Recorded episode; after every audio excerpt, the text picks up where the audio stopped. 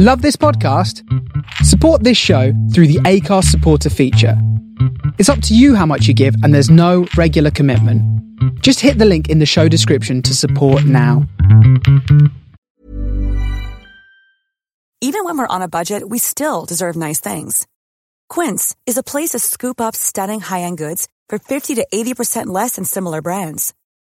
They have buttery soft cashmere sweaters starting at $50, luxurious Italian leather bags, and so much more. Plus, Quince only works with factories that use safe, ethical, and responsible manufacturing. Get the high-end goods you'll love without the high price tag with Quince.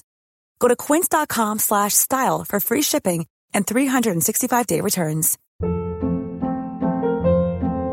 Hold up. What was that? Boring. No flavor. That was as bad as those leftovers you ate all week. Keke Palmer here, and it's time to say hello to something fresh and guilt-free. Hello Fresh. Jazz up dinner with pecan-crusted chicken or garlic butter shrimp scampi. Now that's music to my mouth. Hello Fresh. Let's get this dinner party started. Discover all the delicious possibilities at hellofresh.com.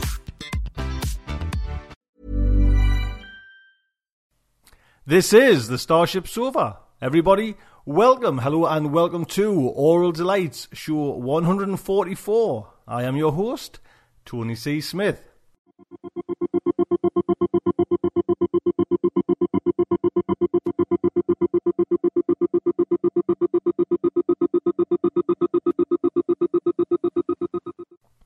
Hello, everyone. Hope everyone is, yes, fine and dandy. A little twist to today's show. We're actually a day late, well, apologies for that. And we are going to play an old, old show by myself and Kieran. This is going to be show 69. This was the last ever show that really myself and Kieran did, sat down and did. And from there on, really, this is where Starship Sofa changed. So, normal listening will be coming back next week. It's just I've had a lot of, lot of emails while we've been off the air for that one week, saying, asking about, you know, what was these old shows? Because those old shows aren't online anymore. You know, can you give a little sample of them? And I thought I've always wanted to kind of play this, the last one. I mean, Kieran sat down and and did. So this is what this week is going to be. I'm just going to a little introduction now, and then that show's going to run, and then again, hopefully, hopefully next week we'll be back to normal.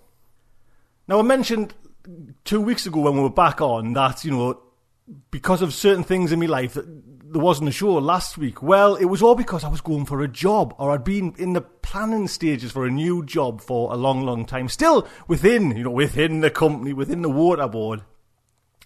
And if you listen to, or if you're subscribed to the oh, what's it? The sanat- Oh, I forgot what they're called. Be that long. The sanatorium show. A, a, while ago on there, I mentioned, you know, I was kind of interested in this new job or there's a new job coming up, and I've been in this kind of just slowly planning for it for a long, long time. Well, had to go out and buy a suit for the interview. I got an interview. Apparently, there was 130 in for the job, and I found out yesterday, Wednesday, the is it the 15th, 16th 14th, sorry, found out I got the job.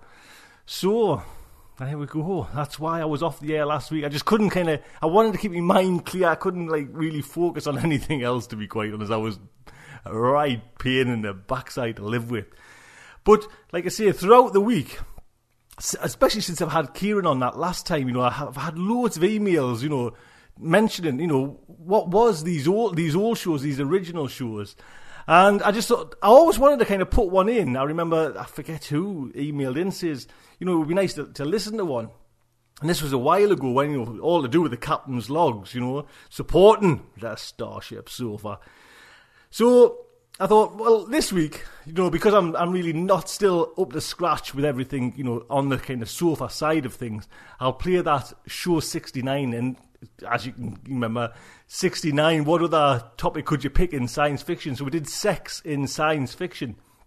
And I don't think I've actually listened to this show or played it back to myself or anything since it went out. And this is the show, which is actually a bit of a landmark, or, you know, this was the turning point in the history of Starship Sofa. From this point, it had to change. Because it was, this show went out, and um, if I'm thinking right, did they go out at the weekend then? I can't remember. But when that show went out, show 69, it was only a couple of days later that I was actually at work on a night shift. And I just gets up from my chair and passed out. I, well, I, I got the actual open door, you know, the, the kind of the office door outside. It was about probably one in the morning. And I don't know if I just jumped up too quick, you know, and all the blood rushed from my head or whatever it was. Passed out and smacked my head off the, the concrete on the ground and I was unconscious, you know, and yeah, didn't I wake up there and I had a, a fractured jaw or a fractured skull in two places and I had a tiny little bleed on the brain. And like I say, when this happened, I didn't realise. I just knew my face was in such a state.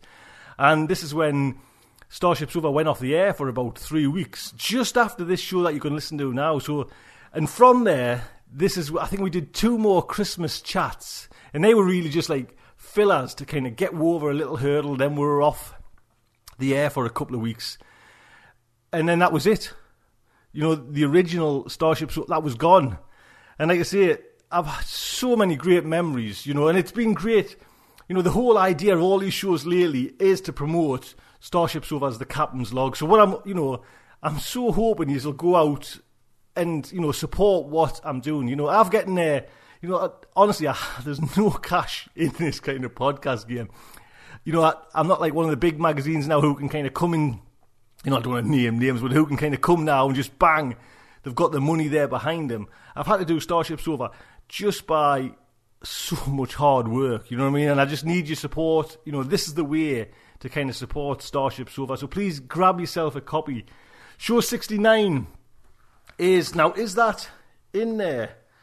No, that one's not in there. So this is like a bonus one as well in that kind of the copy. And I've just got back, if you remember, I asked Kieran to sign it as well. So I've got the very first copy that ever came off the press of Starship Sofa as the captain's logs. We're going to raise, try and raise some money for Peter Watts to go to Australia. I can't remember what I said, but a hundred pound for this very first one. It's signed, and it's only actually signed by myself and Kieran, the very first Starship Sofa, and especially if I mean, wait, especially now, if you know we're kind of this little show now has went down in history anyway as being nominated for a, a Hugo Award. You know what I mean? Especially if hell, if we, we win the Hugo Award, that would be amazing as well. This this book will be worth a little fortune.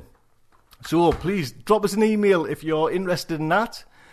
And again, just come over to the website and you know support the sofa. Get this this copy of this book and be a little part of history. You know that would be fantastic. So this is Starship Sofa's the original show number sixty nine sex and science fiction. I'm going to just let it play, and that's it. This is it from me. Like I say, I've got a new job, and if you want to hear actually about my job and about what it entails and that, do pop over to the sanatorium. I'm going to drop a show in there and tell everything about how nerve wracking the interview was and everything like that. So take good care, and again, normal service will resume next week. And apologizes, apologizing for all everyone that sent in material to be played on this week's show. Promise, next week's show. Until then, take good care.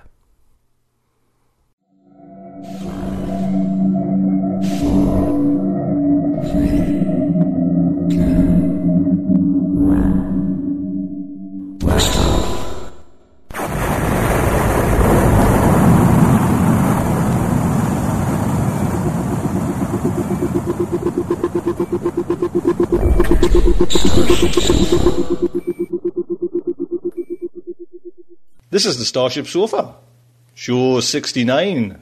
Everybody, welcome. Uh, hello. Hello. Oh, Tony. Oh, hey. Oh, hey. Ooh, ah, uh, uh, We're late, aren't we, Squire? Well, yeah, well, a long, comfortable screw. That is what we've managed to put in. And uh, finally, here we are, uh, redoing, redoing the intro and the outro. Tony, are we allowed to say that? we certainly can. It's just It's, it's dated now. It's become, it's become history. I think Right. we were talking about the, um, the- we were talking about the the writers' strike. Did, I tell you what, mind you, all this writer's strike and all that, you know, that um, it didn't have spark a little kind of not hoo ha on the forums, but activity. You know, especially that um, the Amazon Kindle that we were talking about. You know, there was some great threads about that and all different pictures of these new devices that are coming out. You know, there's mind the majority of people think that um, the Kindle just its looks are not going to go anywhere. You know, Seems to me that uh, if you pull, pull out something, well, like, well, like obviously like the iPhone as a classic example there, it's it's really it's style over content. I mean, the iPhone is not possibly the best phone, and certainly the deal you get over here in the UK with O2, which I think is three minute, 300 minutes and 300 texts for for whatever you get. A lot of people are, are keeping their old phones and actually having the iPhone for its just sheer gadgetiness. its beautiful feel, it, it's kind of great handling in certain areas, but as a phone, you know, they're keeping their old one there so they can actually make all the bloody calls they want to make. uh-huh. Well, that just shows you, you know, you'd, you'd have a Kindle, you'd have a Kindle to do all the hard work there, and perhaps a, some kind of i iPod device that would do a far better job. So we were doing sex and sci-fi. Last week was show 70, but this week is now show 69. This is how it goes. For the next couple of weeks, it might be a little bit hitty-missy, and we don't even know who's coming next week. no, I haven't got a clue at all. Well, So- I mean, uh, sex and sci-fi. I- With the the best swing into that there, Tony, is that the you know for me it painted the painted it drew the outline, it drew the outline in sex and sci-fi. It drew the outline for later life. 69. You could not do it on show 69. We're not going to do it on show 69, but we had to do show 69 about sex. yes. I just want to clear that one up right now. So yes, hope you stick around and enjoy the show. So has anything been happening in your little life, Kieran? In my little life, no. Have you No, not been getting anyway. excited about these show notes? Or getting excited about Christmas. Uh, no, show notes haven't been exciting me there. Uh, it's a, a fairly dry old matter there. You see, I've got enough sex in my life there, Tony. I'm not a married man. you see, it's the married man syndrome, you know, where all of a sudden it just disappears from your life. You lose the uh, the edge. You lose the But you lose the edge. I think I think a lot of friends of mine, I, Tony, I can't speak for you. They just don't get it anymore. So we are going to do sex in sci-fi. Before that, don't forget the competition. We're running the Michael Moorcock competition. So you've got to sign up to the forums. Check that picture out. We're getting some great. Even if you just go over the forums and have a look at the, some of the um, the comments on the forums about this certain this certain picture that's kicking around. I haven't been over there to check again, but has it moved on from knob jokes yet? Well, well not really. the nice knob jokes, though, you know. We've also, after much persuasion of people on the forums, we've set up now a monthly donations tab. So if you go onto the website, you can see you can either pay like a tiny little bit monthly, which will all help us. Kieran, is that right? Uh, everything, everything helps there. Uh, the the bottomless pit that is Starship Sofa has uh, dented dented my bank account massively. But it's all been worthwhile, has it not, Tony? It certainly has, yes. So we're. we wouldn't be doing it if we weren't that excited about it. Oh, it's still in it. You get some like emails and stuff like that. It's it just makes you a day. Yeah, don't forget to send some emails in, especially this festive season. Wish Kieran and myself a Merry Christmas. Ho ho ho. Have you been out to see the Christmas lights, Tony? Kieran, I don't. To be quite honest, and it's you know that's really um, strange. Melanie said, and she's always mentioned it. Christmas lights in Newcastle. Is that the one you're on about? The Fenwick ones. Uh, No, just you. I mean, I know Melanie's obsessed about going off to see houses lit up like um, uh, uh, lit up like Blackpool. Well, actually, there's Fenwick Wind in Newcastle where she drags the kids every every year to see this. I'm not really into puppets, and I kind of get away with it. But she went as a as a little lass with her mum and you know her gran. So Reed and Ellie's getting, and they love it to be quite honest. But I kind of don't like the the wind. I love Christmas. Love Christmas, yeah, because you like basically getting gifts. If Your wife does all the buying, and you like you do all the receiving. and, uh, and you like it. What's wrong? If you check on my on the sofa blog, I've put on what I'm getting for Christmas there as well. Whee! So I'm excited about that. Do you want to kick off sex and sci-fi? Sir? Well, uh, I wrote myself Fist a little God. introduction, a little introduction to kick off there. So just see if I can ham fist my way through this. I think we've got to set the scene, Tony. And uh, they say that H.G. Wells, he was the father of science fiction. Um, H.G. Wells, in his time machine, according to one critic, he uses the Morlocks and the Eloi as an allegorical device to show the sexes, with the brutish machine-using Morlocks as the menfolk, and the beautiful Eloi as the women. Beautiful, ineffectual cattle. So it's subtle, subtle sex by allegory. I'm not entirely certain I follow that, but I'm not, I'm not entirely certain I am. But Jonathan Swift apparently is the first man. And we keep on going back to Gulliver's Travels, and he's the first man who talked sex. And the particular bit in Gulliver's Travels, it's not the kind of Lilliput bit that everyone knows. It's the other parts. It's the um, it's where he meets the human-like yahoos. Now they're criticized in the book for their bestial practices um, and their habit of displaying their genitals in public. It's something you've been told off many a time for. Well, I, I, I get this is it. I've, I've put away the Mac and I don't take it out anymore. now, of course, following on from that, and a little bit closer to home, um, and this is all proto sci-fi, really. There's the obviously the 19th century Gothic movement, and that's the movement that spawned Frankenstein. The Encyclopedia of Science Fiction, uh, this is John Clute and Peter Nicholls, and I think this bit's actually by Peter Nicholls. Um, they say Frankenstein points towards a recurrent theme in pulp science fiction, and that's the fear of the alien, manifest, at least in this subtext, as a fear of a sexual capacity greater than ours, just as white men stereotypically fear black as sexual athletes are perhaps too well endowed to compete. Now, let's get to a little bit closer to home again, and it's the Victorians, Tony. Mucky bunch. Uh, well, yeah, they, they are actually a surprisingly mucky bunch. I mean, they, they, they were the guys of the double standards. Now, they very much influenced the, the social, sexual climate that sci-fi writers of our generation um, more or less wrote against. And the Victorians, I mean, from their covered table legs, legs, they were the guys apparently who invented what we have now as the concept of childhood, something that seems to have extended all the way till till 37 for me. And apparently, Tony, I don't know if you knew this there, but sadomasochistic practices were quite common in Victorian pornography, and they were very egalitarian. Apparently, the practice of whipping each other was definitely a shared uh, activity. right, over tea and scones. well, I think I think that's obviously the way I see it as well. Perhaps with the butler with a teapot in the corner. Maybe we should start that back up again, Kieran. uh, yeah, yeah, we'll do Starship Sofa. Starship Sofa naughties. Actually, I was watching. I was watching uh, Red Dwarf, and there's that one where they meet. You know, they use the the triplicator. Now, does this ring any bells with you? The triplicator, where they they basically put a strawberry and they make three strawberries. Yes. One strawberry is super tasty, and one strawberry is full of corruption. And then they go and blow Red Dwarf up, and they're left with two copies of Red Dwarf, one with the good guys on, and one with the bad guys on. The bit I like there is where uh, Lister meets the uh, bad Rimmer. And the bad Rimmer's all dressed up like Dr. Frank-N-Furter. Yes. He's got stockings on and feathers coming out of his shoulders, and he's, he's truly menacingly evil. Uh, and uh, he says, I'm going to I'm gonna, I'm gonna whip you to, into, to within an inch of your life, and then I'm going to have you.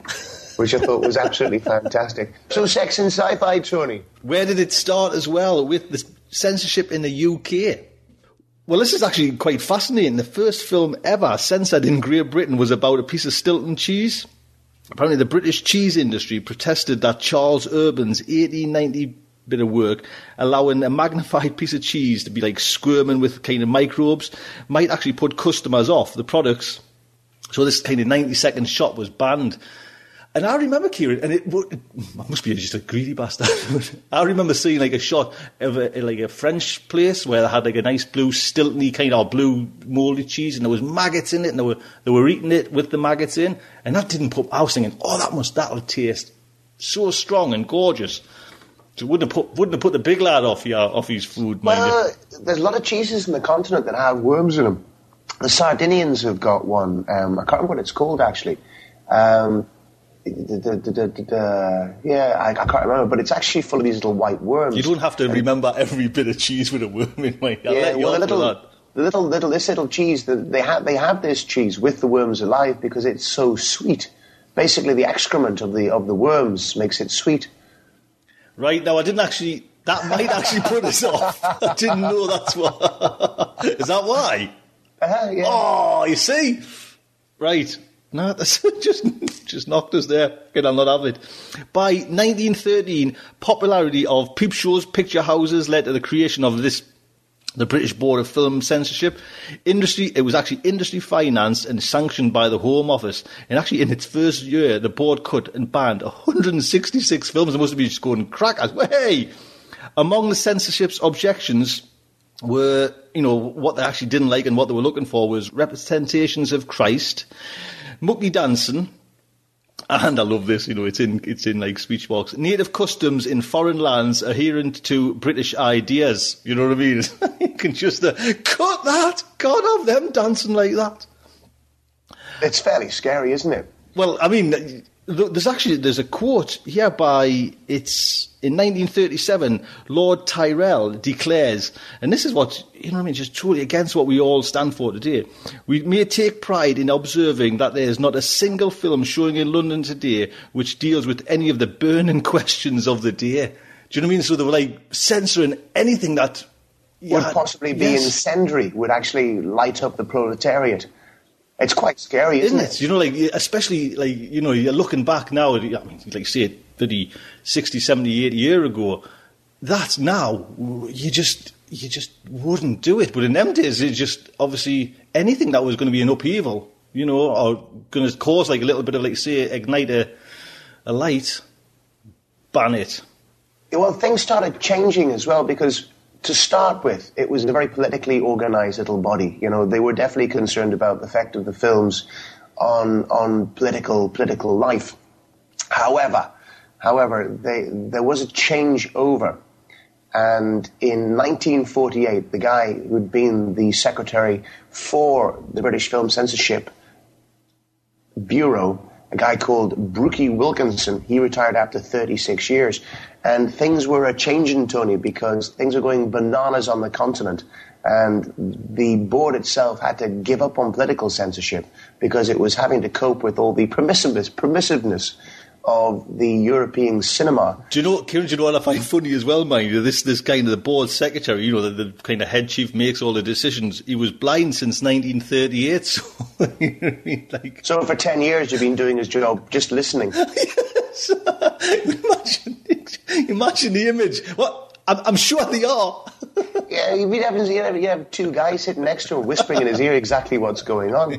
That'll be so, so bizarre. And again, but uh, I mean, this is early days, isn't it?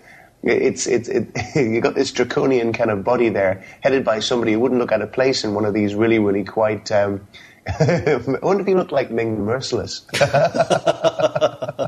oh, speaking of which, there of Ming the Merciless, did you ever look at Flesh Gordon? Of course I did. I picked it up. Kieran left his uh, Flesh Gordon out there. Kieran, I couldn't. Maybe I'm just like an past it. I, would, I remember getting all kind of excited about watching it when I was a little. Do you know what I mean? When I was You did like, watch it when you were a kid, yeah? Oh yes, yes. I remember watching it, and it all came back, mind you. But I literally couldn't watch it. Do you know what I mean? I watched about twenty minutes of it, fasted a little bit to see if anything. I fasted actually to the you know the big monster at the end, mm-hmm. and I liked the beginning bit, but it was just maybe I've obviously moved on. It's it's it's aimed at a seventeen year, eighteen year old. You know what I mean? And it's mm. just and I know what you were saying. You, you were saying because when I seen all the images at the very front, you know, the credits coming up, I thought, wow, this is going to be really good. There's some great pictures in there, and I love. I mean, we'll we'll get some nice pictures on the site as well for the show. You know, this kind of bloody big knob shaped spaceship. That's that's excellent, but I thought it was hard work to be quite honest. Now I've got the feeling you sat through the whole of that and took notes. I, I sat through the whole of that, and I did actually because I, I wrote. A, no, no, no, no, no. I wrote a review for the for the um, for the website, which I've got sitting on a on a word document. But the thing, the thing about the thing, I know it is because I know I thought there was pause burns on it. Yeah, it's different. What I found really interesting about it was one, I never watched it when I was a kid. It was something I'd always heard about. Um, and I watched it and I was quite impressed that the special effects were quite good. They were certainly, you know, in places. Kieran, there was Stop. wires. There The was stop wires carrying stuff. the ships. stop- Yeah, well, yeah, but, obviously that's taking the piss because the, the, the stuff from the um, the 30s. It was very. It, it did try and depict things pretty much the way they did in the 30s. So I always that was a bit of a piss take. But the stop motion stuff was absolutely fantastic. Well, I wasn't- really, really good. I wasn't really. You just was- you were you were just going to the sex stuff, Tony man. You weren't looking at it as a sci-fi. well, actually, there's not that. Um, there wasn't that much in. Do you know what I mean? It's not as, as if it which is. when you probably cut through all the best bits of the film. No, I just, I guess, I guess what I really made, made us laugh, mind you, was you know the names, you know, like Flesh Gordon, obviously, but like, is it Doctor Jerk, Jerk Off, Jerky Off? Flexi, Flexi jerk off. Doctor Flexi jerk off, and uh, the Emperor Wang. I wasn't interested in it. You know what I mean? And I wish I'd actually probably watched. You know, you were saying you watched the, the like the documentary on how they made it. I probably would have watched all that and be. You know I mean? But it's, it's just it's just vocal. So when I watched it, I actually had the, the second. I watched it a second time because you have to to get the director's cut. The director's cut just plays over the right, over the right. top. It's one of those commentaries, Right. Where they talk, and he doesn't actually talk scene by scene. He just talks about how the film was made. It describes the modern day um, porn industry. Um, it's I, I was quite impressed. I was quite impressed. Getting It- back it- to listen, that's nice big story. I'll give you. I'll, I'll give you. You obviously want it back, do you? It's actually all next to me, Michael Moorcock book for the competition, and the, I've got the bloody. You know, it's in the living room here, so I'll have to hide it from the bloody kids. Mm. Mm. So we got as far as we got as far as here we go. The the censorship, the political censorship has changed, but we've got European cinema coming over, which is a lot more permissive than what we're used to there, and uh, the board of censorship is having to change its particular tack. It's now having to deal with um, social squalor and sexual passion, Tony. Well, the British press had, you know, it's, it's actually the British press now had begun to take great interest in the board's affairs. In 1947, the thriller No Orchids for Miss Blandish was described by newspapers as nauseating muck with all the morals of an alley cat in, in the, all the sweetness of a sewer. Echo of a like, kind of fuss surrounding Cronenberg's Crash, you know what I mean? So it's kind of the base in really Cronenberg's Crash, what came out a few years ago, you know, that kind of same style. I mean, it got the same kind of treatment. Oh, aye, uh-huh. Well, I mean, I, I can remember, you know, feel like you say, the, when Crash was. I haven't actually seen Crash, do you know what I mean? So, but several of these local councils banned the film. You had a politician, I think he's called Tom Driberg, ask questions in the House of in the House about the uh, House of Commons about this BBFC's methods, and the censorships were put on the defensive over this. You know, they got oh, we've let one escape. And actually, in response, the board decided in, this is where the, you know, after all this kind of hoo-ha with this film, the board introduced the adults only X certificate category in 1951. Now, this was actually, it replaced, I didn't even know about this to be quite honest, it replaced the H in the horror, so there was obviously like a horror code, which was banned from, I guess the young seeing all the kind of the monster movies. Now, in theory, this X allowed the BBF to pass, you know, kind of worthy, raunchy, artistic stuff, but actually, in, in practice, it made no difference. In 1955, a split second shot of a nipple by Ingrid Ber- Bergman's Smell of Summer Night was hunted down and exercised by the vigilante censors. No nipples on TV, thank you very much. Fantastic stuff there. Do you remember the Carry On film where they um, they watch a nudist film mm-hmm. before, and then they go off to stay at this campsite, which turns out not to be the nudist camp that uh, Sid and I can't remember what his what his, what his was, Harry, were were both, both going down to go down to with. Um, uh, that's where they meet up with Barbara Windsor. who's Yes, down yes. there with a I mean, bunch that, they must have sailed close to the wind all the time, with you know, because you know them early ones, you know. Well, that that was. I mean, obviously, the Carry On film, the way that was put across there was playing on what was going on at the time. That you could go to the cinema, and this is not in the fifties so much, but in the sixties, and watch these kind of uh, nudie films, which were in fact um, they were they got past the censors, which is much much later on, by claiming that they were were they were factual documentaries dealing with you know serious subjects, and the fact that the nudity and all this kind of stuff there was just by the by. There's some famous one where it's some kind of sex doctor. Where it's all full of this kind of uh, jumping around and jiggling of breasts and simulated sex and some such, because this guy's um, giving out um, sex therapy, which is why it kind of works. So, it wasn't actually until the 50s that we actually got breasts and buttocks. and then after that, it all went downhill. Oh, it was all, it was, it all went uphill, Kieran. So all, In 1968, Tony, we get uh, we get Terence Stamp's penis, apparently turned up in Pasolini's Theorem. I tell you what, it wasn't until 1968, you know, when we had a sweet, Swedish actress, I think she's called Agneta Ekmanner, I don't know if I've even briefly dropped her drawers in the film Hugs and Kisses, that the British public was allowed a moment of minge. Ah, yeah, but this big thing about this moment of minge, you had to make sure it was shaven minge and all sorts of weird stuff. They used to airbrush it out as well. Imagine having that job. what do you do? Ah, I'm an airbrush artist. On what? Do you remember that um, Ken Russell film, The Devils? Remember The Devils? Now, The Devils is, is something that I watched a, a couple of years ago there, and I thought, what a load of weird, weird rubbish. This is, it was beautifully shot, very gorgeous colours and very um, uh, evocative. It's, it's got Ollie Reed, and I always like a good film with Ollie Reed in there, and it's, it was weird. It was full of uh, religious ecstasy and, and, and genital torture and blasphemy and enemas and, and kind of priests who shag an awful lot, and uh, it was it was really, really, really strange. enough. But all sorts of films came out about this time. There, you had Soldier Blue, Straw Dogs, and A Clockwork Orange, and they all featured rape scenes. That while they disturbed the board, they actually made it out onto the cinema after, of course, some editing there. And apparently, the editing. Now, you're a big fan of Straw Dogs. It was a cracking film, and I'd, I cannot even, like I say, I can't even think about it. But apparently, when it was cut, is this right? The the uh, the version that gave the impression that she was actually being sodomized, and it, was actually adding more controversy to this film. No, I cannot Yeah. even picture picture that to be quite honest. But no, I, I've never watched Straw Dogs. I think we, t- I'm sure, Kim, we talked about that.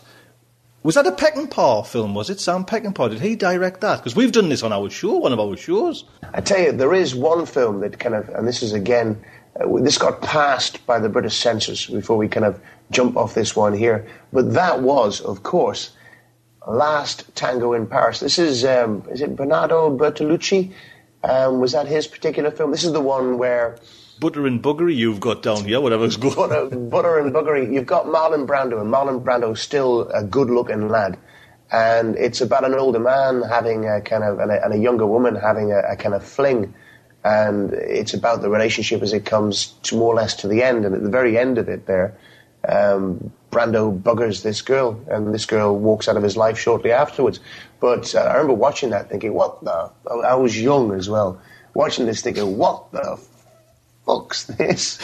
Where's he going there? Well, I, I kind of, I often used to come across films after channel surfing, so I hadn't watched all the way through. I just kind of channel surfed into it there, and then there's Marlon Brando. I thought, oh, there's Marlon Brando, and then it's like, oh, what's going on here? Why is, and I kind of, you just, I just caught it the last five minutes of the film, so it was just kind of like, what the hell have I missed? Mummy, can, can we can we turn it over, Mummy? well, this is where though, when the the kind of let's say what Kieran was saying is like last tango in Paris, you had pressure groups were all kicking off there now, Festival of Light and Mary Whitehouse. National Viewers and Listeners Association was screaming for more censorship. In fact, the mainstream US cinema had moved away from really all this kind of controversy of the early 70s and really the sex and the violence and all them kind of things were kind of clumped together now in these low budget exploitation flicks. And this is what, you know, many of these really were kind of cheap to make, cheap to buy, and appeared on the home kind of video, what came out in the 80s, and this is where you get, this is what leads to video nasties. Well, it, it's part and parcel. Flesh Gordon tells a story about how these guys making stag movies suddenly found themselves making kind of porn movies, and there was this huge market for it because of the way things were changing. But there was more going on. There was there was there was these supposed snuff movies, by all accounts. I mean, the most famous snuff movie, and I can't remember its name there, was actually faked. But there was such a a, a big wave of media um, hoo hoo ha about these films there. I mean, now in the UK, we had a very different kind of situation to America. We have, uh, by all accounts, the most repressive, uh, certainly in Europe and possibly in, in, in the English speaking world, uh, censorship laws. But in literature, uh, the, probably the most famous example is, of course, Lady Chatterley's Lover. Now, Lady Chatterley's Lover apparently um, was not allowed into the country. I think it was suppressed in 1929. Um, is that right? let's get this right. I think it will anyway. The the actual book itself was a major court test case where people actually um, were brought in to say that the book was a work of great, great uh, art.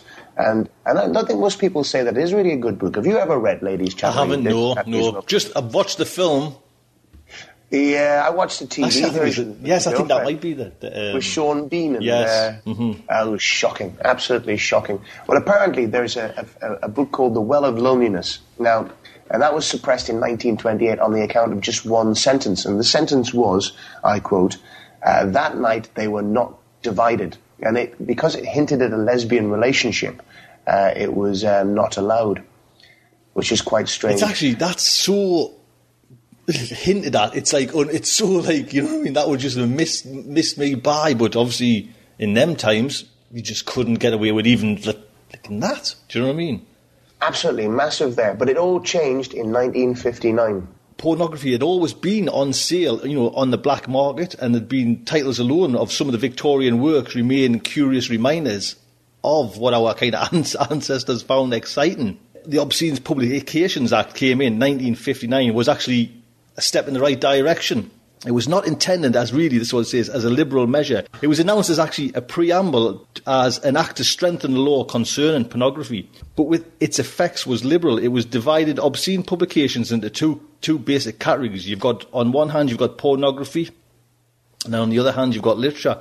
And basically, pornography was pornography. They kind of viewed that and, and they would ban it. But then, if it was kind of deemed, had a little bit of, you know, it was art, it was literature, then it was taken aside, you know, and then it was decided by experts if it kind of mounted to being literature or was it basically still pornography and get it banned as well.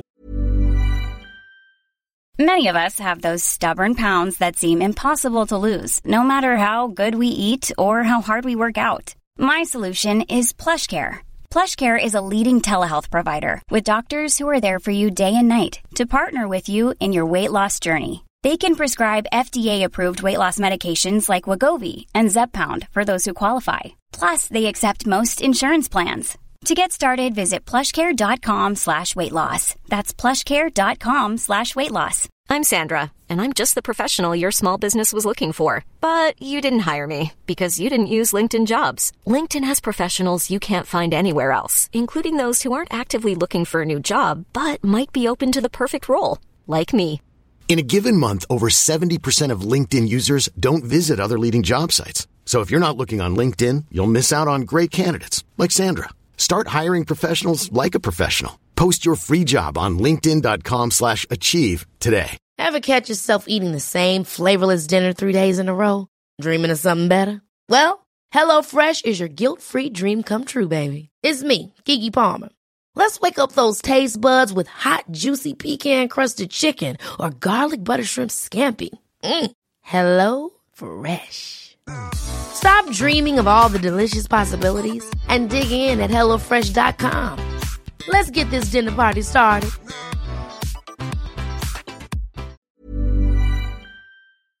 But it did make a, a, major, major change, and I certainly think the likes of um, Michael Moorcock found himself writing in, under that particular climate there. You know, this idea that you could include it there, that it was a more adult literature. But in the 30s and 50s, where certainly you had guys like uh, Bellamy and Wells, they were would shock their readers by talking about the concepts of, of free love, where, where inhibitions and sexual taboos uh, were no longer available. They certainly didn't go about describing them because it, it wasn't allowed. Um, the, the, most, I think, famous example uh, for, for us in sci-fi is um, of, of unworldly love being described is uh, in the adventures of uh, John Carter of Mars, where Edgar Rice Burroughs describes um, John Carter and Dejah Thoris standing next to um, his Martian princess's baby, which of course is an egg because she she um, she lays an egg, but it was all off stage, you know. Well, you saw the egg, and perhaps you kind of got the idea that she'd be naked here, there, and everywhere you never actually got them committing the actual act. This is where this is Kieran. This is where my imagination now kicks in, and it's you reading your books, and it's all your little fevered imagination in your bedroom with your Larry Nivens going rampant.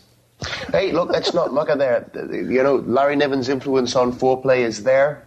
Um, there is, of course, the the uh, John Norman's Gor books. They're there. There, uh, they had a major major influence on my erections. Oh, you, you did read them because I had loads of them, but never actually got round to reading any. You did read them, did you? The Gor books. Yes. Oh, absolutely, absolutely. And I mean, uh, they were they were jam packed full of S and M kind of imagery. Kind of um, uh, women were seen as slaves, and women who weren't slaves wanted to be slaves, and they wanted to be dominated. And and I guess it shows you how sensibilities had changed. I was reading it thinking how not not de- how wrong it was, not not wrong in terms of its sex, but in the way that it portrayed women. I was very much aware that that wasn't the way that women actually were. You know, it was.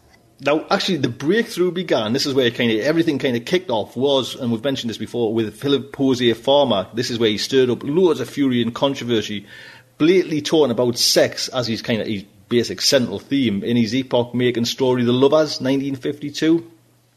And actually, just as importantly as well, you had Theodore Sturgeon was embodying in a kind of a more really a sensitive and dramatic stories in his belief that we must actually come to terms with our own sexuality to overcome this kind of inner disassociated psychological and social problems. You know, so he was kind of this is where it kind of really kicked off. And one of his best pieces, Theodore Sturgeon, for this is the, it's called The World Well Lost, 1953. And this is where our sympathy has been engaged and persecuted, and literally star-crossed lovers were actually allowed to learn they were homosexual. Tony, I've got something I want to read to you. Can I read this to you, and I'll tell you a little story. this is a this is a family. This is one of the great family kind of uh, hilarities. We've we've got this since I was a kid. This uh, Marshall Cavendish Dictionary of Medicine. I'm sure And you're like- going to read the same paragraph out that we've read once before. I'm sure. I'm sure we haven't done it before. Now, it's, it's, it's, it, it's a description of lesbianism, Tony. And lesbianism, according to the Marshall Cavendish um, Dictionary of Medicine, is female homosexual, homosexuality. It is so called after the Greek island of Lesbos, most of whose inhabitants in classical times were apparently homosexual. The incident of lesbian tendencies is totally unknown, but most experts in this field believe that true lesbianism occurs in less than 5% of women, although it has been shown that, as in the case of male homosexuality, a considerably larger proportion of the female population have had had trivial escapades of this sort, often, for instance, in adolescent, adolescence. True lesbians are sometimes, but, but no means always, rather masculine in appearance, with close cropped hair and a tendency to wear suits and smoke pipes. Others may seem perfectly feminine in appearance. Sexual contact between them consists mainly of genital kisses and caresses, although sometimes a male type of lesbian equips herself with a loin harness to which is attached an artificial phallus.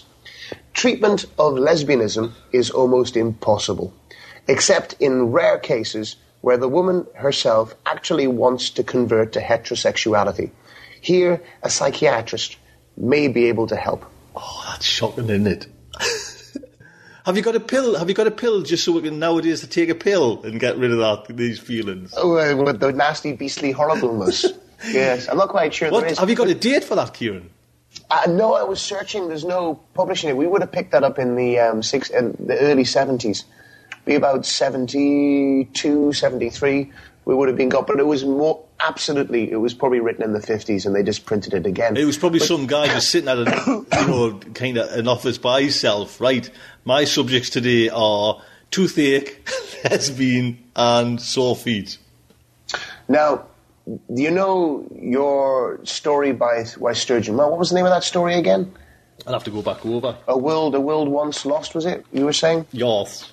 I'm not entirely certain. I know that one, but I, I was reading somewhere that the reason why that got published there was a it was published in a magazine called Universe, and the guy we've talked about him before, a guy called Ray Palmer, was the editor of Universe, and this story by Sturgeon was going round, and one particular editor was so incensed by this story where you find out that the characters are actual homosexual, that uh, the, the world well lost. That's it. And he was so incensed that it was trying to promote or was talking about homosexuality that this editor wrote a letter to all the other editors urging them not to publish it. And this uh, Ray Palmer took one look at the letter, and because he was such a perverse guy, he's the guy who um, published all those Shaver mystery stories. After you know this kind of pioneering work of Sturgeon and Farmer, and also much kind of mildly daring works as the disappearance by the, a guy 1951 by a guy called Philip Wylie, which kind of postulates a total but temporary division between societies of, of men and women. You actually had other ones, 1956, John Wyndham, he jumped in there with Consider Her Ways, which actually dealt with ambiguous utopian all women societies.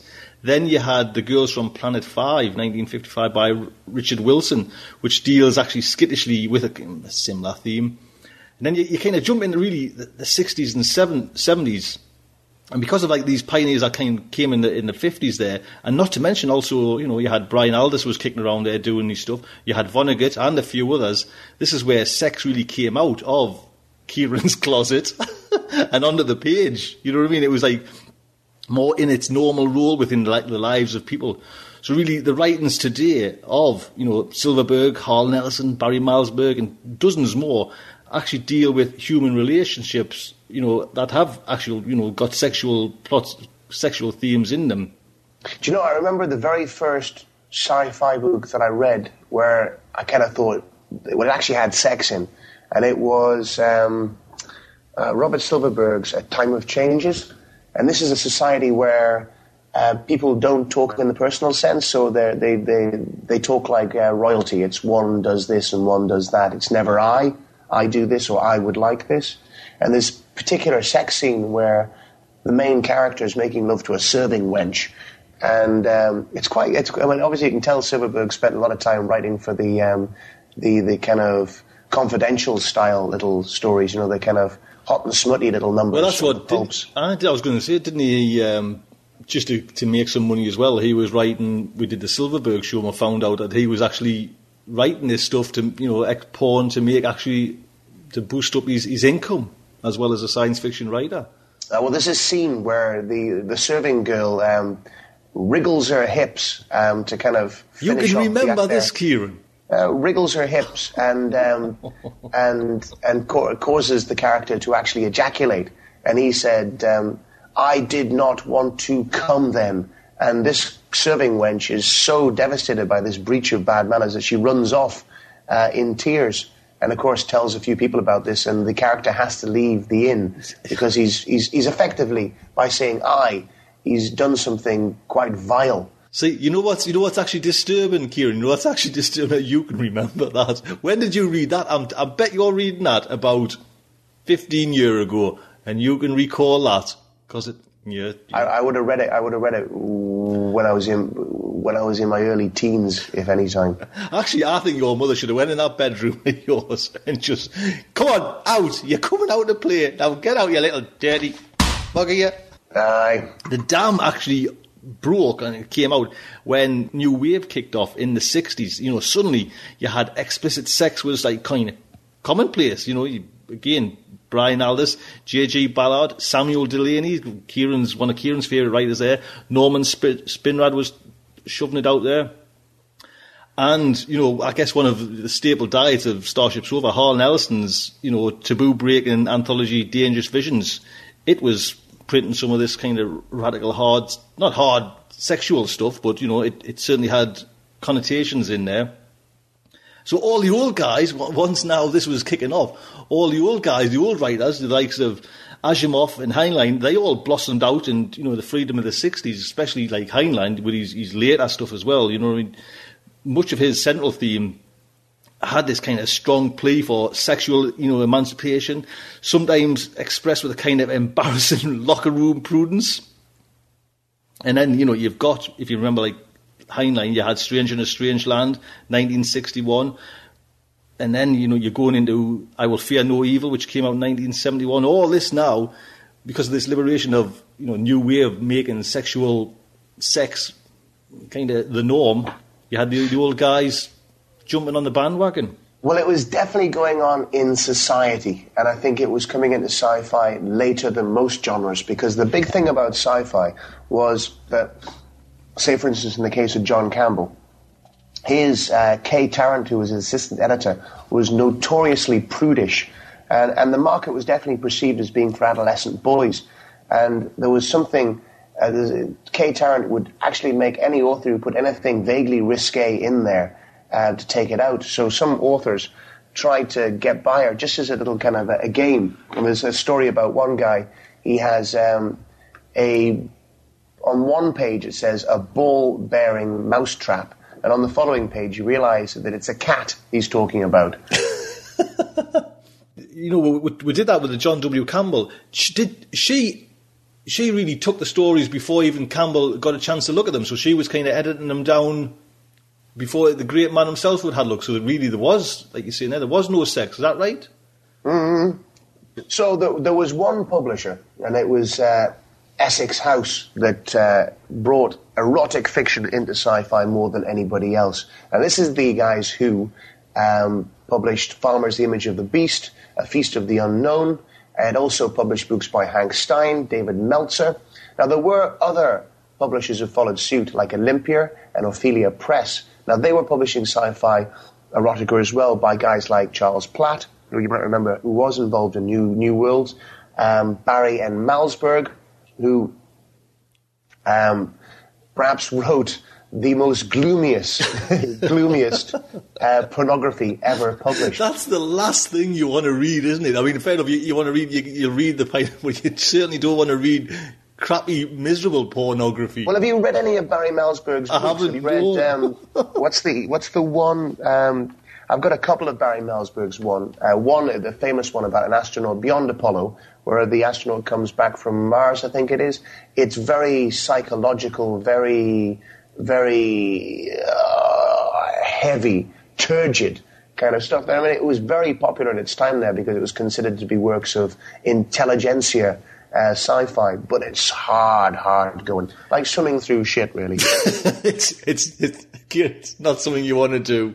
Other houses publishing pornography as well, but they were perhaps less um, stringent in their standards than the likes of Essex House. And there was books like Anal Planet in 1976 by Alex Forbes. Anal Planet, come on, eh? You couldn't think of that. But this is all paving the way for what is considered to be the most distinguished work of pornographic sci-fi, and that came out in 1973, a little work by uh, a guy called Jimmy Ballard, and that was Crash. 1973, where he mixes images of technology and sex to make this um, ambiguous, uh, evocative kind of picture of society and, and of, course, of course the people who are in society, how they're affected by it and how they inter, inter well, how they react to life um, within this society. That's one film I haven't, or the one film I haven't seen, and the one book I haven't read as well. So it's one of those things you keep on hearing about over and over and mm-hmm. over again.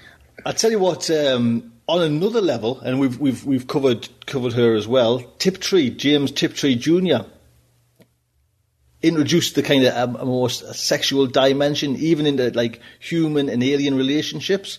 And her story, and I woke up and found me on a cold hillside, 1971. But apparently, even before James Tiptree was kind of doing this, you had kind of really all had to bow to Naomi Mitchison, who, in a much earlier work, when her narrator, Memories in a Space Woman, 1962, became pregnant by an attractive alien lover. You know, mm. so women were now kind of pushing out this, pushing the boundaries out as well. I love Tiptree. Just going off, did you see? I sent um, an email to Tiptree's agent to try and get some stories narrated, but I haven't heard anything back. But I'm not going to. I'm not going to leave it there. You got in touch with the lady who wrote that book. That we we used a lot of extracts from her book about James Tiptree Jr. Yes, well, she would she wouldn't have Hugo for that book, but I just thought you know what I mean? Who do you who do you kind of speak to to get like say James Tiptree Jr. stories are out there, but you, you kind of just kind of get them narrated and put them on your show. So you got to get the, the permission. Another guy who's writing pretty much the same time as Tiptree and pretty much comes within the same genre is my fave, Tony Samuel R. Delany. and he gets um, gets very interested about sexual themes. I mean, he was a very interesting man himself. He was he was homosexual. Um, he, I made that sound quite blasé. He was homosexual. he was involved in a in a, a troilism relationship with uh, Marilyn Hacker. Marilyn Hacker he married, but obviously he was gay. Uh, she was bisexual. They had a relationship there, and they'd often involve a third person in their relationship. A lot of uh, Samuel Delany's books, like Dhalgren and Triton, they actually talk about relationships on that particular of that particular type there. And also, he's got one where the spacemen of his stories there, and I can't remember what the story is actually called, are actually asexual. Is that right? They have no sex themselves. People who travel in space because of the radiation and some such are altered to have no sexuality. Did you ever read any of John Varley's books? I've got, Varley... I've got an. It's funny. I've got. A, I wanted to keep that in case we do because we're going to, I guess, do a John Varley sure. I've got an audio book there, and I was going to pass it on to you as well. So, well, I've read his uh, Gaean trilogy, um, and and they are uh, they're torturing a guy, and they're making this guy believe that they're burning his genitals, but they're actually using ice cubes. but the, when you're when you're in a panic, there's I don't think your body can actually tell the difference between incredibly cold and incredibly hot. John Varley is quite good at mixing in that kind of imagery there. And the Gaean trilogy, I remember reading them. It's quite it's quite good. It's quite well rounded. It's quite colourful.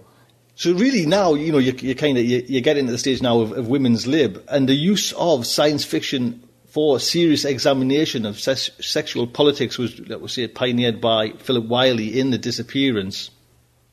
But really, you know, elevated to a, a more serious level, you know, of sophistication. Did you have Ursula K. Le Guin, Left-Handed Darkness? And moreover, some women writers are making up for it in all these years where you, basically you had your female characters in science fiction were either what Kieran said, captured and ran off, run away with monsters, or were just really there to make the coffee and tea. You know, this kind of stereotypical thing. Even when they had, you know, it was Doctor Susan whatever had a PhD in astrophysics. You know, and it's basically the heroes, the, the guys were left to kind of save save the world. Well, all that was kind of changing. You know women are using kind of the science fiction context and its devices really to interrogate women's roles in society, present and future. And I, I guess one of the big the big hitters in this kind of genre in this theme was Joanna Russ, especially in his uh, novel The Female Man, 1975. Now I know Kieran's got that on his shelf, mm-hmm. and you haven't let, you haven't lent it to me, so I'm taking it you haven't read that one yet. I have got, I have got a collection. I got, I, it was, I don't know. You're what just getting them, haven't you, lately or something? Mm, within, within, within this year, I've got, um, I think about, I've got two or three collections of pure women's sci-fi short stories. Um, I've got, I've got a couple of books by Joanna Russ. Well, actually, as well, mind you, male writers of the same period were more more likely to construct images of female-dominated kind of societies, which were really mocking and you know full of foreboding. Walter Besant's *The Revolt of Man*, 1892, which actually now seems much funnier than actually the author intended, as do many of the tales reprinted in *When Women Rule*, 1971. So this was, you know, like by Sam Moskowitz. We've covered him as well. But you come into the 80s now, though, though, this is where the 80s total changed as well, where you had the advent of AIDS and, you know, a cast, cast really a, this dark shadow over science fiction images, you know, of this kind of, of the near future. And I guess one of the most straightforward displays is the, the Journals of the Plague Years, 1988, by Norman Spinrad. And you had anthologies of science fiction in the 80s with, you know, sexual themes, which also kind of had, you know, this kind of post AIDS anxieties include Alien Sex, which came out in 1990, and its sequel, Off Limits, which came out in 1969, and this was actually edited by Ellen Datlow. And Arrows of Eros in 1989, edited by Alex Stewart. For me, Alien, Sigourney Weaver, I mean, there's the watermark. You know, that's where you see this big change between um, there's a, a, female character who's the lead. There's a female character who's strong, who isn't making the coffee, who isn't screaming, who isn't being carried off by an alien. Tell me about this. This is a big thing from Pulp books there. But why are these aliens always after our women, Tony? Because, like, it, it is, isn't it? It's like what you see. Their, their aliens are like some big blobby mass that just produces like pops out an egg every now and again. They look Well, at ours. yeah, or has, or has many, many pseudopods where they can make love to a woman from 13 directions and therefore are miles better at, at it than what we are. But this weird idea that, the, that these aliens are going to come down here and they want to be stealing all our good looking blondes, which means that, you know, you're kind of, your football team hero has to go off and, and do battle with them. if you remember, Kieran, would, when, you know, when we did, we had that poll, sexiest females in science fiction. I think Sigourney Weaver came out there on on the top. Do you know what I mean? It's like that image. It's it's basically now an iconic image of like that monster dribbling bloody stuff to her. And there's a phone again. bloody goes off every week now. It's not my mobile phone, mind. That's a house phone. Do you know what I mean? So that image of Sigourney Weaver is pure sex. I think. Sigourney Weaver, I don't see her as being pure sex. I see Sigourney Weaver being a, a woman uh, lead. I, I don't look at her in, in, a, in a kind of sexual way. That I certainly regard her as as a complete character. And I think you know she was writing on the back of what had been going on in literature and going on in society. And all of a sudden, you know, the benchmark was set there. And I think as a as a feminist icon and as a sci-fi icon, she's without parallel. Well, it's just But, well, Tony- what we're saying. We're going with that with that poll. Quite a few male, you know, male men were putting her there as the, you know, the number one sexy baby in science fiction. Do you get excited about that idea? A strong woman who might kind of beat you, smack you one on the chops there and beat you up a bit. No, it, it doesn't. To be quite honest, it's just certain images kind of attract certain things for me. You know what I mean? And it was, I don't know. That's like you say, and you know, we've got as well. Terminator, you know, Sarah Connor there as well. I always found that was quite a nice, a nice kind of rule. I'm not going to say I got me kicks from it. Yeah, Sarah Connor is. She's very much along the same particular line there. I mean, I, I don't know. There was Red Dwarf. I think is the classic for me in terms of kind of establishing where sci-fi had arrived to because it was very popular with both men and particularly women. Uh, more so, I mean, it had a kind of 50-50 kind of re, uh, audience, which was quite unusual for a sci-fi thing. I mean, watching a few of those Red Dwarfs on those videos that you uh, were were kind enough not to give to the charity shop. Yes, I, yes, I put some of them in as well, didn't I? Holoship. Holoship was um, the one that caught me. It's the one where have sex. yeah, Jane Jane Horrocks is, uh, play, plays the kind of female character, and they've been watching this weepy romantic film, and the male lead decides to sacrifice all for a woman he will never see again because they'll always have each other's love and it's the right thing and blah blah blah. I think- Anyway, he, Wait, he goes to bed with Jane Horrocks, and Jane Horrocks said, "Making love to you." is like a is like a Japanese meal, little portions but lots of them. we could just sit now and talk about bloody Red Dwarf. My best one, you know, is when Rimmer's mum's on that on the couch. You know what I mean? It's when the Gelfs are coming and it's kind of the sticking the things to the forehead, and he says things that boy could do with alphabeti spaghetti. He's like a wild animal. It's horrible. It's horrible. Mom! yes, it, you know, suck away Rimmer's kind of uh, anger because it's all he's actually got. Fantastic. Doesn't it? Just makes it, it's like a comfort blanket, Red Dwarf. Every time we just bloody talk about it. But it plays with values as well. There's that, that bit where um, they meet their opposites from a parallel universe. So you've got a female Rimmer and a, and a female Lister. And of course, the cat who's thinking, Christ, this is it. you're I'm going to meet a female me, actually ends up with a dog. But, but the female Rimmer, for instance. oh, she was he- what a character. She, brilliant bit of character, but you, you got the two of them sitting there, and Rimmer found her so deeply unattractive because she was effectively Him. what he is with women. And then all of a sudden he realized what women actually found when they met him. Did you see? Remember the beginning when um, she's like in the disco and she's tapping him, smacking his leg, and, and then he's to, to her friend to like Lister, the female Lister, frigid, frigid. Fantastic. Oh, absolutely amazing. Absolutely. I'm so glad we did like Red Dwarf. To mind, quite honest, because it uh, it is. It's actually one of them shows. I think it's just like it covers every base, everything. You know, it's a landmark in science fiction. Do you know what I mean? And it's it's what we grew up with. It is. It is. And what do you think? I mean, to, to kind of like summarize, I said I was trying to think of of books that I'd read recently where sex actually played a part, and I don't remember them. I remember the only one I don't know. There was uh, Blindsight. I mean, Blindsight is probably one of the most recent kind of uh, hard sci-fi with a kind of mixed crew that I've read, and there was no sex in that whatsoever. See, it's funny you asked me this before we started, and I really kind of think of any books there that's kind of been hitting on with big sexual storyline, or not even just even just little glimpses of it. I don't know. I mean, I'm reading Poul, uh, uh, listening to Poul Anderson at the minute, Time Patrol, and there's nothing in, you know, there's nothing in there. In Eifelheim, there was Hildegard Muller. She was the miller's wife, and she was the one who slept with everybody. I mean, that's something there. But she's quite, she's described quite sympathetically, so I, I, I think that's probably quite a good thing. She's described as somebody who has appetites and, and, and finds it quite hard in her society where, well, she does.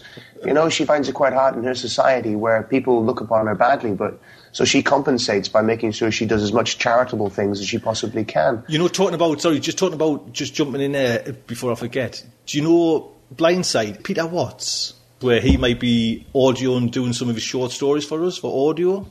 Yeah, Gary's been Yes. talking to him. That's Gary Hicks, the, the man who kind of um, props us up with all his help and uh, and uh, obviously for me software. Wheeling, Gary, Gary Hicks is now our, our agent. He's wheeling, dealing, trying to get. I think that's that's a marvelous thing. That would be nice. Oh, I just remembered one one little story that um, with, kind of swings me. It's um, yeah, it's called the Stone Thing. It's a Michael Moorcock story. I showed it to you when we were over there in uh, in Paris. It's the one where the hero he's, he's described as he's described. Uh, as this guy who's kind of instead of an eye, he's got this big red jewel. Instead of a uh, a right hand, he's got this big kind of iron clunky thing, and instead of a left hand, he's got this silver gauntlet, and then he's got a, a foot which he cut off some kind of demigod in in a battle. And he, he kind of goes all the way through, and everyone's he's shunned because of the way he is, and he makes his way to the door of this lady who uh, takes him in and, and is attracted to him, and he, he unveils himself in all his glory, and her eyes widen as she sees his manhood, but his manhood's actually been lopped off as well, and it's been replaced by this kind of uh, uh, stone obelisk inscribed with careful runes, and, and he describes it as a, a thing of great beauty. And she he says, far better than the thing it was before. And she says, yes, yes, it is a thing of far greater beauty there, but did it have to be made of sandstone? We sound like two naughty schoolboys, you know what I mean? As soon as you bloody. well, yeah, but there's, I guess the other thing that sci-fi's covered is sex with uh, machines. You know, that's that's coming to it. Um, I was reading a story. Uh, it was the Godwhale. I think that came in the seventies by a guy called T.K. Bassett. It's a really good book, and I think I'm going to try and uh, Hunt that out again. hunt that out and do something with that. But it's there's a guy who the central character he ends up riding through an awful lot of humanity's history because he gets injured and he doesn't want to um, spend life as a cripple. He wants to be a complete man again. And eventually he finds himself um, going beyond where society can actually help him or interested in helping him. And he becomes a cybernetic entity. And he ends, in the end, having a kind of robotic lover. Let's round up sex and sci-fi then, Kieran. What images have you got, or what can you remember from your read? What really holds up for you, sex and sci-fi? Well, a big. Oh, already thrown all mine in, Tony. I've thrown all my very. You I- spent. A show.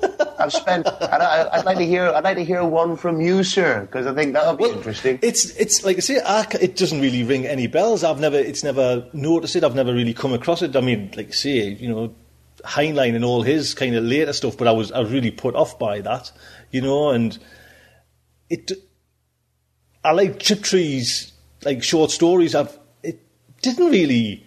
Sex. Tiptree was more an anthropologist. When she talked about sex, it was from the clinical viewpoint of a, of a scientist. I mean, that was always very, very apparent. she Maybe I was- like, maybe I like that clinical clinical view. Have you want to say any thank, big thank yous to show notes, sir? Um, I think this time round it's uh, the Marshall Cavendish Dictionary of Medicine. um, I'd like to say I'd like to say a big thank you to um, the Encyclopedia of Science Fiction, Peter Nicholls and John Clute. Um, the Science Fiction Encyclopedia by Dave Pringle, and I think they're my only sources. I can't think of where else I've been. I mean, though, you just even like say Wikipedia, you, you type in there sex and sci-fi, sex and science fiction. You know, it's you'll, you'll notice everyone was really kind of doing it. You could you could probably talk about every writer under the sun was dabbling in it. Do you know what I mean? Haldeman, the whole lot of them. So, But it came after. I think that was the big thing for me. It came after everybody else. It kind of the changes were going on in society, and sci-fi had been this kind of um, adolescent, juvenile backwater that these guys then, as part of Michael Moorcock's and the New Waves and everybody else's kind of move to make it a more adult genre. So that kind of, I'm guessing that really wraps up sex and sci-fi. Like I say, for me, it wasn't really a big thing. I was more interested in zap guns. You know, I like what Kieran was saying there about, you know, the aliens coming down pinching all our women. Them images of these covers of magazines with women in them, you know, they were like nice, but I was never kind of titillated. Not like some, sir, whose whole life seems to have been evolved around sci-fi Oh, sex. Well, not well, not entirely certain. I think for me, yeah, I think you know the when you know when I read the Gor books, you know, at that particular time in my life, there they they they left their mark. But whenever sci-fi started getting super real for me, there was always a kind of quiet buzz. You know, and when they included in, you know, relationships and they included in, you know, sex, uh, and it, it became, it, just added an extra facet to my sci-fi that made it just a little bit more believable because I think for me, I mean, just looking at sci-fi, sci-fi was that kind of sketch of the, of the way the future could be. It was a kind of an alternative world. And uh, when they got the sex bit right and the emotional relationship bit right, and some authors did it better than others, it just kind of You added a- that little bit more colour. You were a very happy chappy. Well, yes, I wasn't spending all my time beating my meat underneath the sheets. Coming, mummy. so yes, the end of Sex and Sci-Fi took a while. Took a while to get there. You know, like like most British men were. Um, what's the words, Kieran? I'm not entirely certain, Tony. What are you trying to say? What are you trying to say about British men that would actually include me in with you? yes, no, no, no. I'll, I'll You're a married them. man of about, what, how many years now? He's, he's getting on 18 years, Tony, you and, you and Mel. Oh. Uh, that's, you know, that's a different league altogether to me. Yes, 18 years. And and actually normally forget the wedding anniversary, and it's coming up just after Christmas. So I uh, got that all sorted this year because I've had plenty. I've got a month on the 6th, so I've got plenty of time to kind of think and plan things. Jesus, have you seen the amount of emails you're sending on the, um, on the account? Oh, I've sent loads. I'm pretty. What I what I'd normally check on a on a week of stuff is, is now kind of um, you've got like a week and a day now, will you? I leave it for leave it for two days. I've got two pages of emails to go through. I'm a lonely lad, like you say. It's quite weird being being in all the time, Kieran. Do you know what I mean? It's like rather strange. So yes. So next week we, we don't know actually who's what's going to be. You know, it's supposedly going to be just Kieran doing Michael Moorcock, but we haven't really got the final show of the video, so Kieran can't really put his notes together in case he's repeating himself. So we're just going to play it by yeah, but something will come out next Saturday, Sunday, you know. And we've got the short stories as well. They're coming. Like I say, we're getting some great authors on board as well. So look out for the short stories Wednesdays. Yes. So everyone have a nice Christmas, and we will be back next week. It's good night from me. And it's good night from him.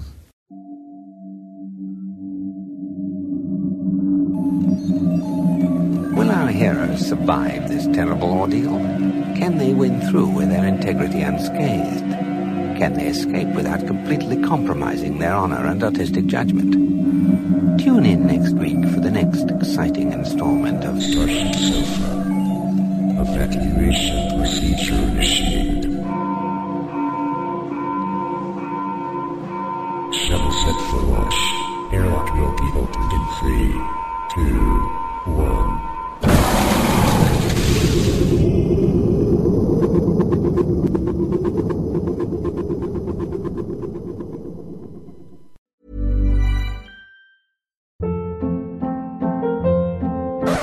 Hold up. What was that? Boring. No flavor. That was as bad as those leftovers you ate all week. Keke Palmer here, and it's time to say hello to something fresh and guilt-free. Hello Fresh. Jazz up dinner with pecan-crusted chicken or garlic butter shrimp scampi. Now that's music to my mouth. Hello Fresh. Let's get this dinner party started. Discover all the delicious possibilities at hellofresh.com. It's the Kia Summer Sticker Sales Event, so give your friends something to look at, like a B&B with an ocean view, an endless field of wildflowers, or a sunset that needs no filter.